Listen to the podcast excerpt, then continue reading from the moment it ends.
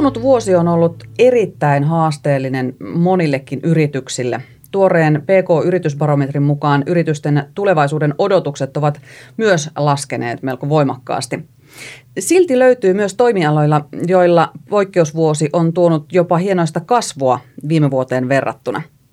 Businesspöydässä käydään tänään läpi sekä Visma Solutionsin kokoamaa asiantuntijayritysten projekti, työtunti ja laskutusdataa että sitten syksyn tuoretta PK-yritysbarometria. Ja näiden pohjalta pohdimme, että miltä mahdollisesti tuleva talvi ja kevät näyttävät suomalaisten yritysten elämässä.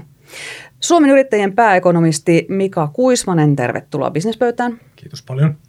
Ja Visma Solutionsin PSA-tuotteiden tuotejohtaja Teemu Heimala, tervetuloa. Kiitos, kiitos.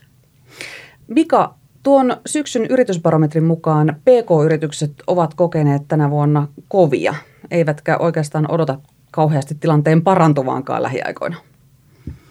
No näin on. Eli tässä on oikeastaan sellaista kaksi vaihetta, että kyllä yrityspuolella ja kansantaloudessa alkoi menemään jo heikosti ennen koronakriisiä. Viime vuoden viimeinen neljännes mentiin jo miinukselle ja vuoden eka miinus, että korona iski sitten vasta oikeastaan tämän vuoden toisen neljänneksen aikana sitten sit kunnolla, että jo siellä pohjilla oli jo vähän huonoa, huonoa kehitystä näin yleisesti katsottuna. Ja, ja sitten tosiaan se kevät, kevätkaudella niin iski, iski voimakkaasti, mutta hiukan eri lailla eri toimialoille, to, toimialoihin, että ehkä nopeiten ja pahiten palveluun – ja kauppaan pois lukien vähittäiskauppa, joka vieläkin porskuttaa ja tulee varmaan porskuttamaankin. Ja sitten seuraavassa vaiheessa on vuorossa rakentaminen ja teollisuus.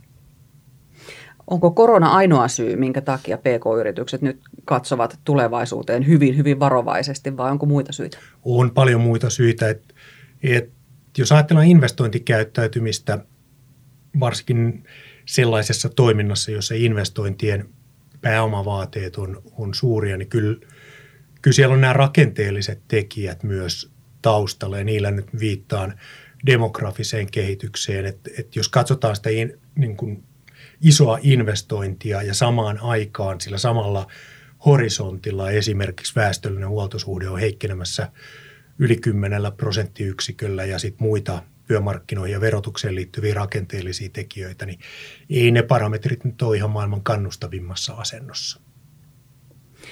Visma Solutionsin asiakaskunnassa on paljon asiantuntijayrityksiä ja, ja siksi tässä tutkimuksessa on selvitetty nimenomaan asiantuntijayritysten pärjäämistä kuluvana vuonna. Teemu, kerro, miltä, mitä tuo tuore data kertoo asiantuntijayritysten tilanteesta tässä koronasyksynä?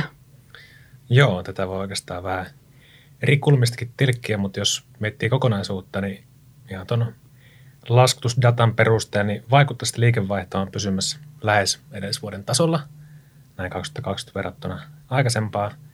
Mutta sitten kuitenkin nähdään, että henkilökunta on poistunut ja on lomauttunut varsin paljon ja nyt jopa 5 prosenttia vähemmän on keskimäärin töissä kuin alkuvuodesta – et droppi on ollut aika, aika reipas siinä, kun alkuvuonna mentiin kuitenkin vielä vuotta aikaisempaa isommilla tasoilla.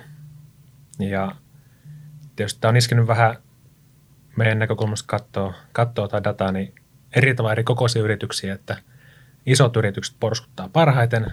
Siellä ei niin hirveästi näy edes vaikutuksia näillä edellä mainituilla mittareilla, mutta sitten pienissä 1-10 hengen yrityksiä ennen kaikkea ne on eniten niin vaikutusta tähän ja herkkyyttä myös, myös tavallaan tällaisiin tilanteisiin reagoinnissa. Ja kuitenkin sitten nähdään, että aika lailla entiseen malliin tämän kevään alkusähkäyksen jälkeen on uusia projekteja pysty perustamaan. Että se oli muutaman kuukauden droppi selkeästi tuossa maaliskuusta kesäkuulle, mutta nyt on palattu melkein siihen edellisen vuoden, vuoden tasoja, mitä ollaan eri asiakkaiden kanssa juteltaessa, niin tavallaan se fiilis on se, että meidän asiakkaiden asiakkaat pisti liinat kiinni niin sanotusti siinä keväällä ja, ja tota, niin, katso vähän, mistä tämä homma menee ja nyt huomattu, että kyllä elämä jatkuu ja kuitenkin sitten pitää tässä jatkaa liiketoimintaa, niin, niin, niin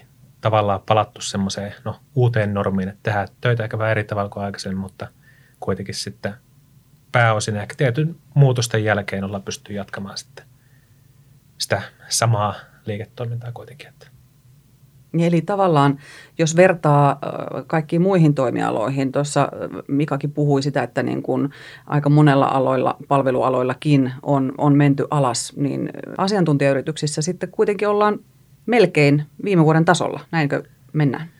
No nyt mennään taas jo, että tuossa alkuvuonna mentiin niin vuotta aikaisempaa korkeammalla tasolla ensimmäinen kvartaali ja sitten tosiaan aika nopeasti tiputtiin ja nyt ollaan tavallaan siihen samaan, samaan run reittiin, samaa tasoa noussut taas tässä Q3 mittaan. Et jotkut indikaattorit näyttää vielä vähän haasteellisilta, mutta ollaan melkein siinä samassa tasossa. Että. Yllätyitkö Mika näistä tiedoista? No ei mä nyt varsinaisesti yllättynyt. Mä luulen, että tässä on vähän tämmöistä niin kuin jaksotus, jaksotus tota, niin kuin aikaa, niin kuin yleensäkin taloudessa on, että, että jotkut ää, toiminnot tavallaan ää, tulee siinä syy-seurausketjussa sitten vähän myöhemmin ja jotkut vähän, vähän, vähän tota aikaisemmin. Ja sitten tästä täytyy sillä tavalla ehkä niin kuin huomata, että nyt jos tästä niin kuin asiantuntija, ää, siellä on myöskin ollut paremmat mahdollisuudet sopeutua tähän shokkiin, jolloin se shokki ei, ei tota niin kuin, ää, lamaannuta sitä toimintaa, kuten esimerkiksi sellaisessa pa- toiminnassa, jossa tulee hallinnollinen kielto tai on fyysisesti mahdotonta, eikä sitä voida tehdä etänä. Että tässä on niin kuin hirveän paljon, paljon niin kuin tekijöitä.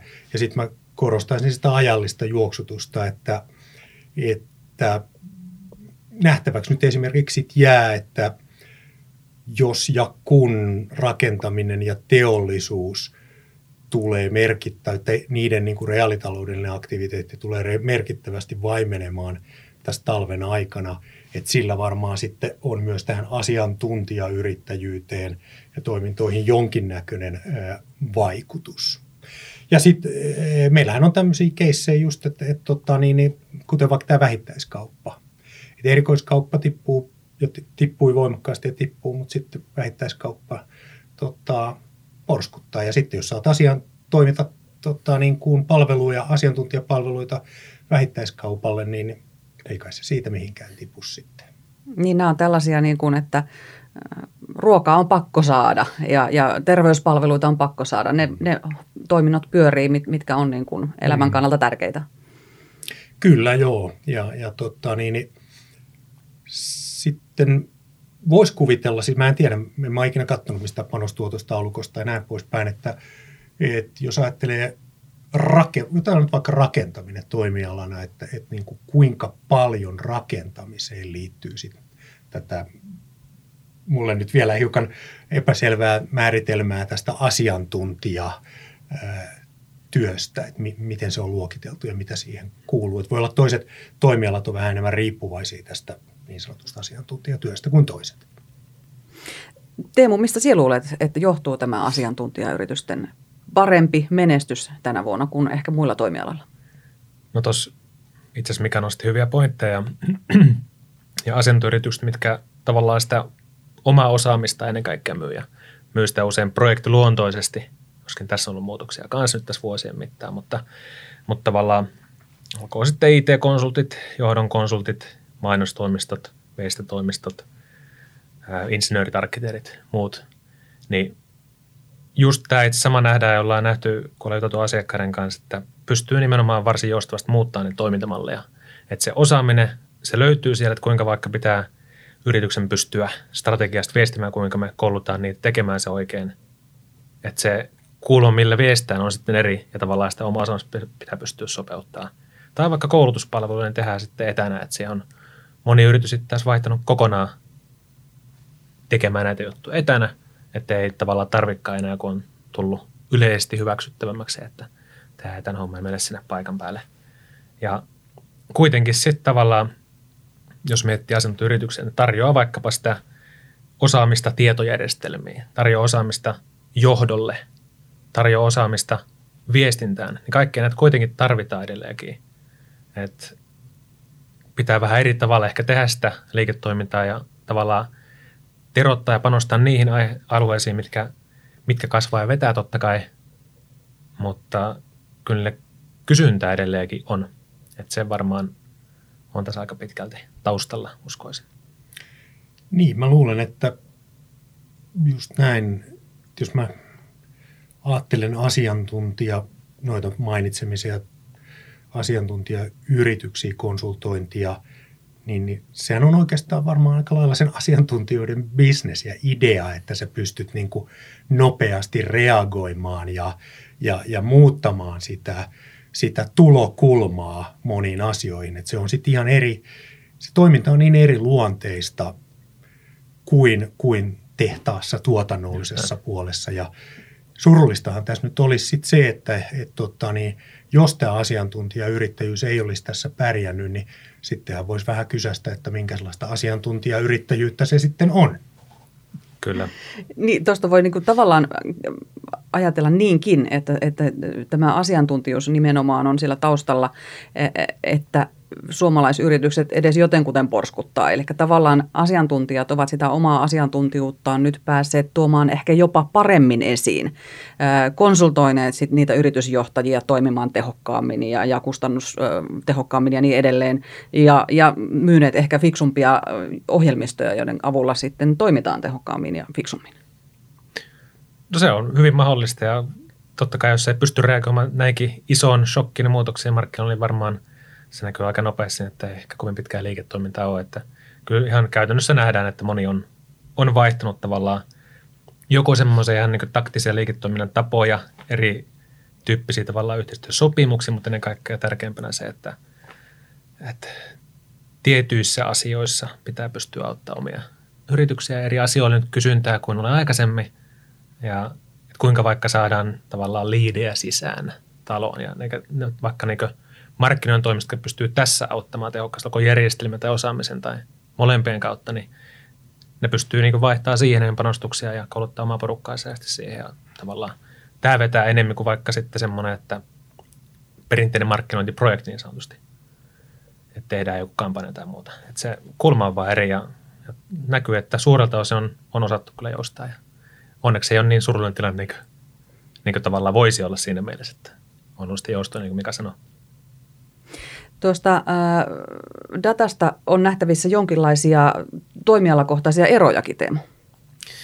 Joo, itse asiassa näkyy aika paljonkin, että se, mikä porskuttaa parhaiten selkeästi on toi IT-konsultit, että, että oikeastaan euromääräinen keskilaisuus per yritys on ollut edellisvuotta korkeammalla koko kevään ja sitten syksylläkin ollut aika lailla viime vuoden tasosta sen yli. Ja se on se, mikä vetää parhaiten, että sitten jos miettii vaikka mainos- ja viestitoimistoa, niin se on aika paljon eroa, että osa on ollut paljon haastetta, osalla ei, just näistä syistä johtuen, että vähän riippuen mitä ne tekee, tekeekö pitkäjänteisiä vaikka viestintäprojekteja vai, vai tekeekö semmoisia niin nopeita ns. markkinointikamppiksi tai muuta. Et siinä on eroja. Tavallaan mitä enemmän olet siinä pitkäjänteisissä asioissa, vaikka strategisissa – tavallaan muutoksissa tai, tai tavallaan pitkäjänteisviestintä suhteissa kiinni, niin sitä paremmin yleisesti ottaen menee. Sitten toisaalta niin insinööritoimistot, jos sitä miettii vaikka, niin siellä on tosiaan käynyt se, että jos miettii Mikan mainitsemmekin syklejä, niin, niin mitä ollaan juteltu asiakkaiden kanssa, niin vaikuttaisi, että tietysti eka ehkä vähän tehostettiin se toiminta, koettiin laskuttaa sen paljon pois kaikki tavallaan ylimääräinen tai oltiin vähän tarkempia sen suhteen, sen näkee kanssa tuolta datasta keväällä. Ja sitten julkisen puolen projekteja taisi on näin, että aika paljon jopa kiirehdittiin ja tavallaan, että pysyy talouden rattaat pyörimässä, mutta sitten esimerkiksi nämä yksityisen puolen projektit pisti aika pitkälti jäi. Että se alkaa nyt vähän helpommin, mutta edelleenkin se tavallaan kysyntä niille palveluille on pienempää. Että tämä on nyt vaikuttanut jonkun verran ja varmaan jatkossakin vaikuttaa, vaikuttaa lisää. Että liikejohdon konsultoinnissa taas ei, niinkö, ei merkittäviä eroja sinänsä kokonaisuutena, että ne on varmaan kaikista, niinkö, jos miettiikin, niin joustavampia, että kuinka konstruoida liikkeenjohtoa. No ihan eri kulmalla kuin aikaisemmin ehkä, miten pitäisi tehdä sitä asiakkaan sitä liiketoimintaansa ja muuta, että ne on varmaan sitten kaikista tehokkaiden tähän reagoinut. Niin mä luulen itse ainakin niin, että tuosta IT-puolella niin sillä on aika rationaalinenkin syy, että minkä takia se menee hyvin. Että, että taloudessa, jossa kaikki riippuu kaikesta, niin, niin käynyt ilman muuta selville se, että, että ne yritykset, joilla ei ollut valmiutta tähän mennessä tähän digitaaliseen osaamiseen ja IT-puolella, niin nehän ovat huomanneet, että nyt ne jää entistä enemmän jälkeen, kun se prosessi siinä ympärillä sit pakonomaisesti vie kohti nopeampaa digitaalisuuden ja digitaalisuutta ja IT-työkalujen hyödyntämistä, jolloin se tavallaan sen yrittäjän päässä, totta kai se mindset muuttuu siinä, siinä että jos mä haluan olla tässä bisneksessä, jos mä haluan suojautua erilaisilta shokeilta tulevaisuudessakin, niin silloinhan mun kannattaa olla, mun rajapinta siinä IT-osaamisessa kannattaa olla aika hyvä, jolloin tavallaan niin kuin se ei ole enää pääsääntöisesti sellainen investointi, joka tehdään sitten – kun on vähän niin kuin ylimääräistä fyrkkaa, vaan nyt se katsotaan, että tämä on, tämä on niin kuin välttämätön investointi sen selviytymisen takia, jolloin siinä ei varmaan niin kuin semmoista perinteistä tavallaan suhdanne riippuvaa tai shokkiriippuvaa niin kuin investointikäyttäytymistä tuu, koska se on, se on vähän niin kuin leipä meille että, ja, tai yritykselle, että, että, että jos sä haluat pärjätä, niin se kannattaa olla kunnossa. Just näin. Ja just silleenkin tota vielä vähän pitemmällä voi miettiä kyllä, että, että jos se järjestelmä on kunnossa ja sulla on dataa siitä, että miten menee yrityksellä, että näet tavallaan tärkeimpiä tunnuslukuja ja muuta, niin tällaista tilanteessa, missä on epävarmuutta hirveästi yleensäkin markkinoilla, niin tosi vaikea tilanne sitten niin menestykkäästi ohjata sitä yritystä, niin ihan varmasti sen takia niin IT-projektille tai IT-konsultille ollut kysyntää. että ja huomataan tavallaan niin meidänkin järjestelmien kautta, että niihin luotetaan ja niitä tavallaan, mitä kuulee asiakkaan suusta, niin entistä suurempi merkitys tällaisessa tilanteessa, kun kuka on missäkin vaikka etätoimistoilta tai muuta ja kaivataan sitä tietoa, että, että tota, niin miltä näyttää meidän tilauskanta tai kuinka kannattavaa on mikäkin toiminta. Että entistä enemmän tavallaan huomataan, että näillä asioilla, mitä järjestelmät tuottaa tai – mitä IT-konsult pyrkii aikaansaamaan, niin on, on kyllä kysyntää eri kulmista. Onko tässä vähän tavallaan se sama ilmiö niin monessa muussakin asiassa, että e, fiksuja asioita venytetään, päätöksiä venytetään, kun ne ei ole ihan pakollisia, mutta nyt on ollut pakko tehdä niitä päätöksiä? No varmaan, ja sitten kyllä mä luulen, että siinä on vielä, ei nyt kaikilla yrityksillä tietysti, mutta monissa on vähän semmoista vanhaa kulttuuria vielä, että, että tota, se on tavallaan se toiminnan kehittäminen – Shokkihan on määritelmän mukaan semmoinen, että sä et tiedä sitä. Sehän tulee shokkina. Aina tulee niin kuin, äh, suhdannevaihteluita, mutta silti sä voit sitä niin kuin sorvikonettas käyttää. Sä teet vaan vähän vähemmän sillä sorvilla tai vähän enemmän. Mutta sitten kun tulee sellainen shokki, mitä sä et pysty niin kuin ennakoimaan, niin, niin, niin tota, kyllä se silloin laittaa niin kuin sen yrittäjän ja yrityksen niin kuin eri lailla ajattelemaan, että miten mä tästä tota, niin, niin, selviän, että, että vaikka tällaisessa tilanteessa ei voida puhua niin kuin luovasta tuhosta niin kuin missään muodossa, mutta mun mielestä niin kuin se hyvä puoli näissä, näissä, jos nyt näin voi sanoa, näissä kriiseissä on, että kyllähän näissä niin kuin, sitä niin kuin yrityksissä oleva luova ajattelu lähtee sitten liikkeelle. Tämänkin jälkeen ihan varmasti niin isossa osassa suomalaisia yrityksiä katsotaan niiden yritys, yrity, yrityksen niin kuin riskit uudestaan ja miten, minkälaisiin riskeihin kannattaa val, val, valmistautua. Ja tä, tämmöisessä toiminnassa tota, ei se ole useinkaan enää kyse, ei ole kyse aina fyysisestä riskistä tai koneen rikkimenemisriskistä, vaan se on siihen ympäristöön liittyvästä toimintariskistä. Ja se lisää sitten, sitten uskoisin näin aika paljon niin kuin nimenomaan tähän niin sanottuun asiantuntija tota, yrittäjyyttä. Tuolta asiantuntijayritysdatasta on nähtävissä myöskin, että, että arkkitehti- ja insinööritoimistojen projektien määrä on nyt syksyllä lähtenyt hienoiseen laskuun. Toisin kuin IT-alalla on ollut pientä kasvua jopa syksyllä kesän jälkeen. Ää, mitä tämä ennakoi vai onko tämä tulosta jostain jo aikaisemmin tapahtuneesta?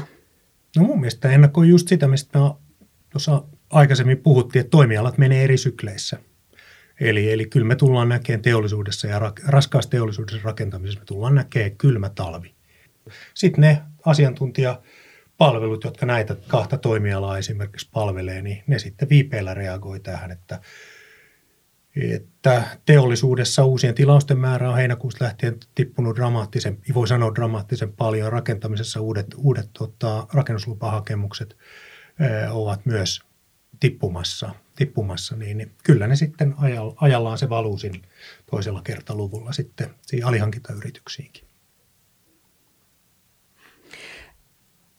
Asiantuntijayritykset, ketä tässä Visma Solutionsin tutkimuksessa on nyt seurattu, asettuvat tuossa yritysbarometrissa ainakin osittain sinne palvelualojen alle mikä se palvelualojen tavallaan yritysbarometrin mukainen näkemys tulevaisuudesta tällä hetkellä on?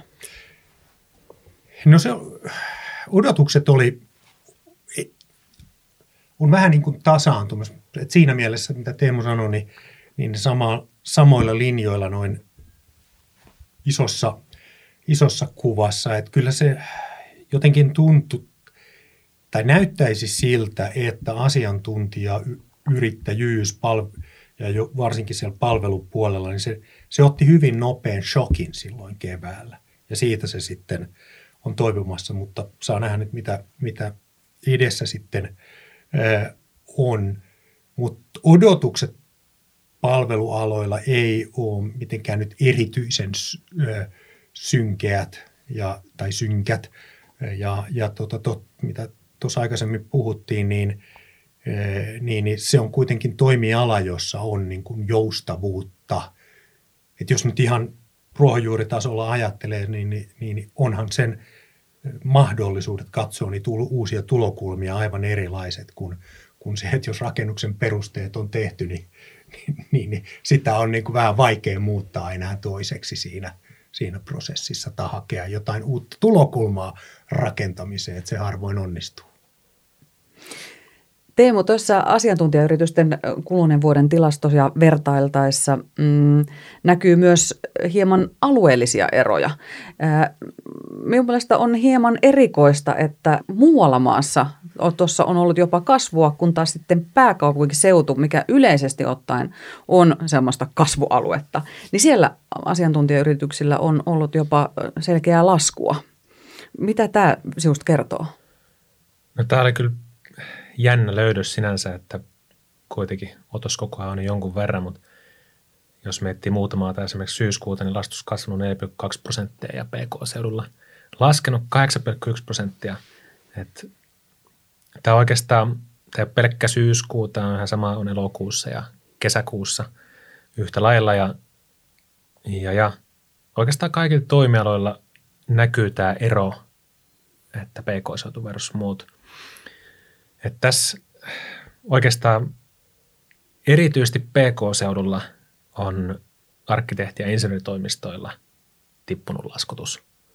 Ja tosiaan se näkyy samoin siellä, että siellä on vähemmän tarjouskantaa ja just mitä Mikakin tässä sanonut siitä tavallaan syklisyydestä, että nämä on varmaan tavallaan eniten riippuvaisia toimistoja tosiaan siitä, että rakennetaan paljon. On isoja, isoja projekteja, mitä esimerkiksi tässä paikassa, missä nyt ollaan, tämä Triplan ympäristössä ollaan tehty viime vuosina ja, mm. ja muuta. Ja siinä on hirveästi työllistää, työllistää porukkaa. Ja sitten on toisaalta pieniä projekteja, että mitä on paljon laitettu jäihin nyt, että, että nämä on niin erityisesti just PK-seudulla nyt tippunut tässä viimeisen puolen vuoden aikana. että muillakin tosiaan jonkun verran, että osin se sama asia tuossa tässäkin on taustalla, näkisin näin. Osaatko Mika sinä selittää, miksi nyt muu maa porskuttaa paremmin tavallaan tässä kuin pääkaupunkiseutu? No, no joo. nyt en osaa tähän niin kuin asiantuntija yrittäjyyteen ehkä sanoa, mutta kyllä toisaalta sitten taas kun katsotaan yleisiä suhdanneodotuksia eri oikeastaan yrityskoosta riippumatta, niin pääkaupunkiseudulla ei mitenkään erityisen huonosti mene. suurin tiputus on tällä hetkellä Lapissa, joka on tietysti luontevaa näiden rajoitusten matkailusta riippu, riippuvainen. Ja, ja tota, vielä ainakin on nähtävissä niin kuin kansantalouden tasolla sillä tavalla, että ne alueet, joilla on enemmän työnantajayrittäjyyttä ja joilla on enemmän ollut vielä sellaista niin kuin vahvaa teollisuuspohjaa, niin nehän on tähän asti pärjänneet sit paremmin kuin ne alueet, joilla, joilla tota, niin, niin, ei tällaisia veturiyrityksiä ole, ole ollut. Et se ehkä niin kuin yleisesti, yleisesti ja yleisesti pääkaupunkiseutu ei, ei mitenkään niin kuin tosiaan erityisen ö, huonosti. Mutta mut tuo, mitä Teemu mainitsi, niin, niin se voi hyvinkin olla niin, että et tota, niin, niin, tavallaan täällä, jos, jos nyt vaikka vertaa Lappia ja pääkaupunkiseutua, niin ne sekä suhteellisesti että absoluuttisesti Lapissa on varmasti vähemmän asiantuntijayrittäjyyttä, voisin kuvitella. En ole alan asiantuntija tai en ole sillä tavalla kattonut. Ja täällä nyt sitten on paljon, ja jos ne on esimerkiksi tämmöisissä pitkissä arvoketjuissa, että se yksi veturiyritys, se tavallaan se iso kohde hyytyy, niin sillä on aika iso kerrannaisvaikutus sit siihen alihankintaketjuun. Tällaiset asiat hmm. voi, voi niin kuin tätä asiaa selittää. Joo. Tämä nyt oli vain spekulaatio. Ja se hyvinkin varmaan on näin, että nimenomaan katsoo, että, että mihin se on eniten vaikuttanut ja PK-seudulla, niin arkkitehdit ja insinööritoimistot, niin hmm. uskoisin, että tässä ollaan ihan oikealla jäljellä kyllä. Tuossa yritysbarometrissa tosiaan ihan, ihan yleisissä suhdannenäkymissä pääkaupunkiseudulla tosiaan katsotaan tulevaisuuteen yleisesti ottaen positiivisemmin kuin muualla maassa. Ää, ilmeisesti pääkaupunkiseudulla ää, muilla kuin asiantuntija-aloilla menee yleisesti ottaen hieman paremmin. Suhtaudutaanko pääkaupunkiseudulla yleisesti ottaen ää, tulevaisuuteen positiivisemmin kuin muualla maassa? No en mä ole kyllä sellaista niin kuin havainnut näissä odotuksissa minkään, ei meidän eikä EK eikä, eikä oikeastaan niin kuin tilastokeskuksen erilaista, vaikka kuluttajien luottamuspuolella, että, että se olisi niin kuin alue, hirveästi alueellista eroa. eroa tota. Mutta siinä on sellainen asia, mistä ei usein puhuta, mikä jää niin kuin syrjään on, on, on ja nyt tämä ei, mä en mä halua mitään paikkakuntaa tässä, mutta keksin nyt vaan, että riskien, niin kuin riskien jakaminen olisit kyse Oulusta, Turusta, Tampereesta Helsingistä, sekä työnantajalle että työntekijälle, on paljon helpompaa. Täällä on paljon yrityksiä, täällä on paljon ihmisiä, eli, eli jos ihminen jää työttömäksi, täällä on hirveän paljon suurempi todennäköisyys löytää uusi työpaikka, kun sä jäät joltain spesiaalialalta vaikka Lieksasta työttömäksi. Eli mä uskon, että tämmöiset asiat vaikuttaa siihen, että miten nämä, nämä odotukset ja suhdanteet sillä tavalla muodostuu maantieteellisesti. Tuon suhdannebarometrin mukaan yrittäjät ovat varovaisia tulevaisuuden suhteen. E, jos vähän ennakoidaan tulevaisuutta, katsotaan vaikkapa ensi kevääseen, niin miltä suomalaisten yritysten tilanne mahtaa näyttää? Mika, osaatko ennakoida? No ainahan sitä osaa ennakoida, mutta se, että onko se osuma hyvä, niin se on sitten sit tota, ää, oma asiansa. Mä suhtaudun kyllä hyvin, hyvin niin kuin luotettavasti ja positiivisesti siihen, että et tota, kyllä se niin kuin rebound tai takaisin puoli on, on hyvä, varsinkin jos tähän niin kuin kansainväliseen kauppaan ei tule mitään kitkatekijöitä. Että se kulutus- ja kysyntäpotentiaali on siellä. Riippuu tietysti, miten tämän työttömyyden ää, kanssa, kanssa tota, tulee käymään. Ja sitten se riippuu hyvin pitkälle siitä, että minkälaisen niin kuin talouskautta sosiaalipoliittisen linjan hallinto ja päättäjät ottaa.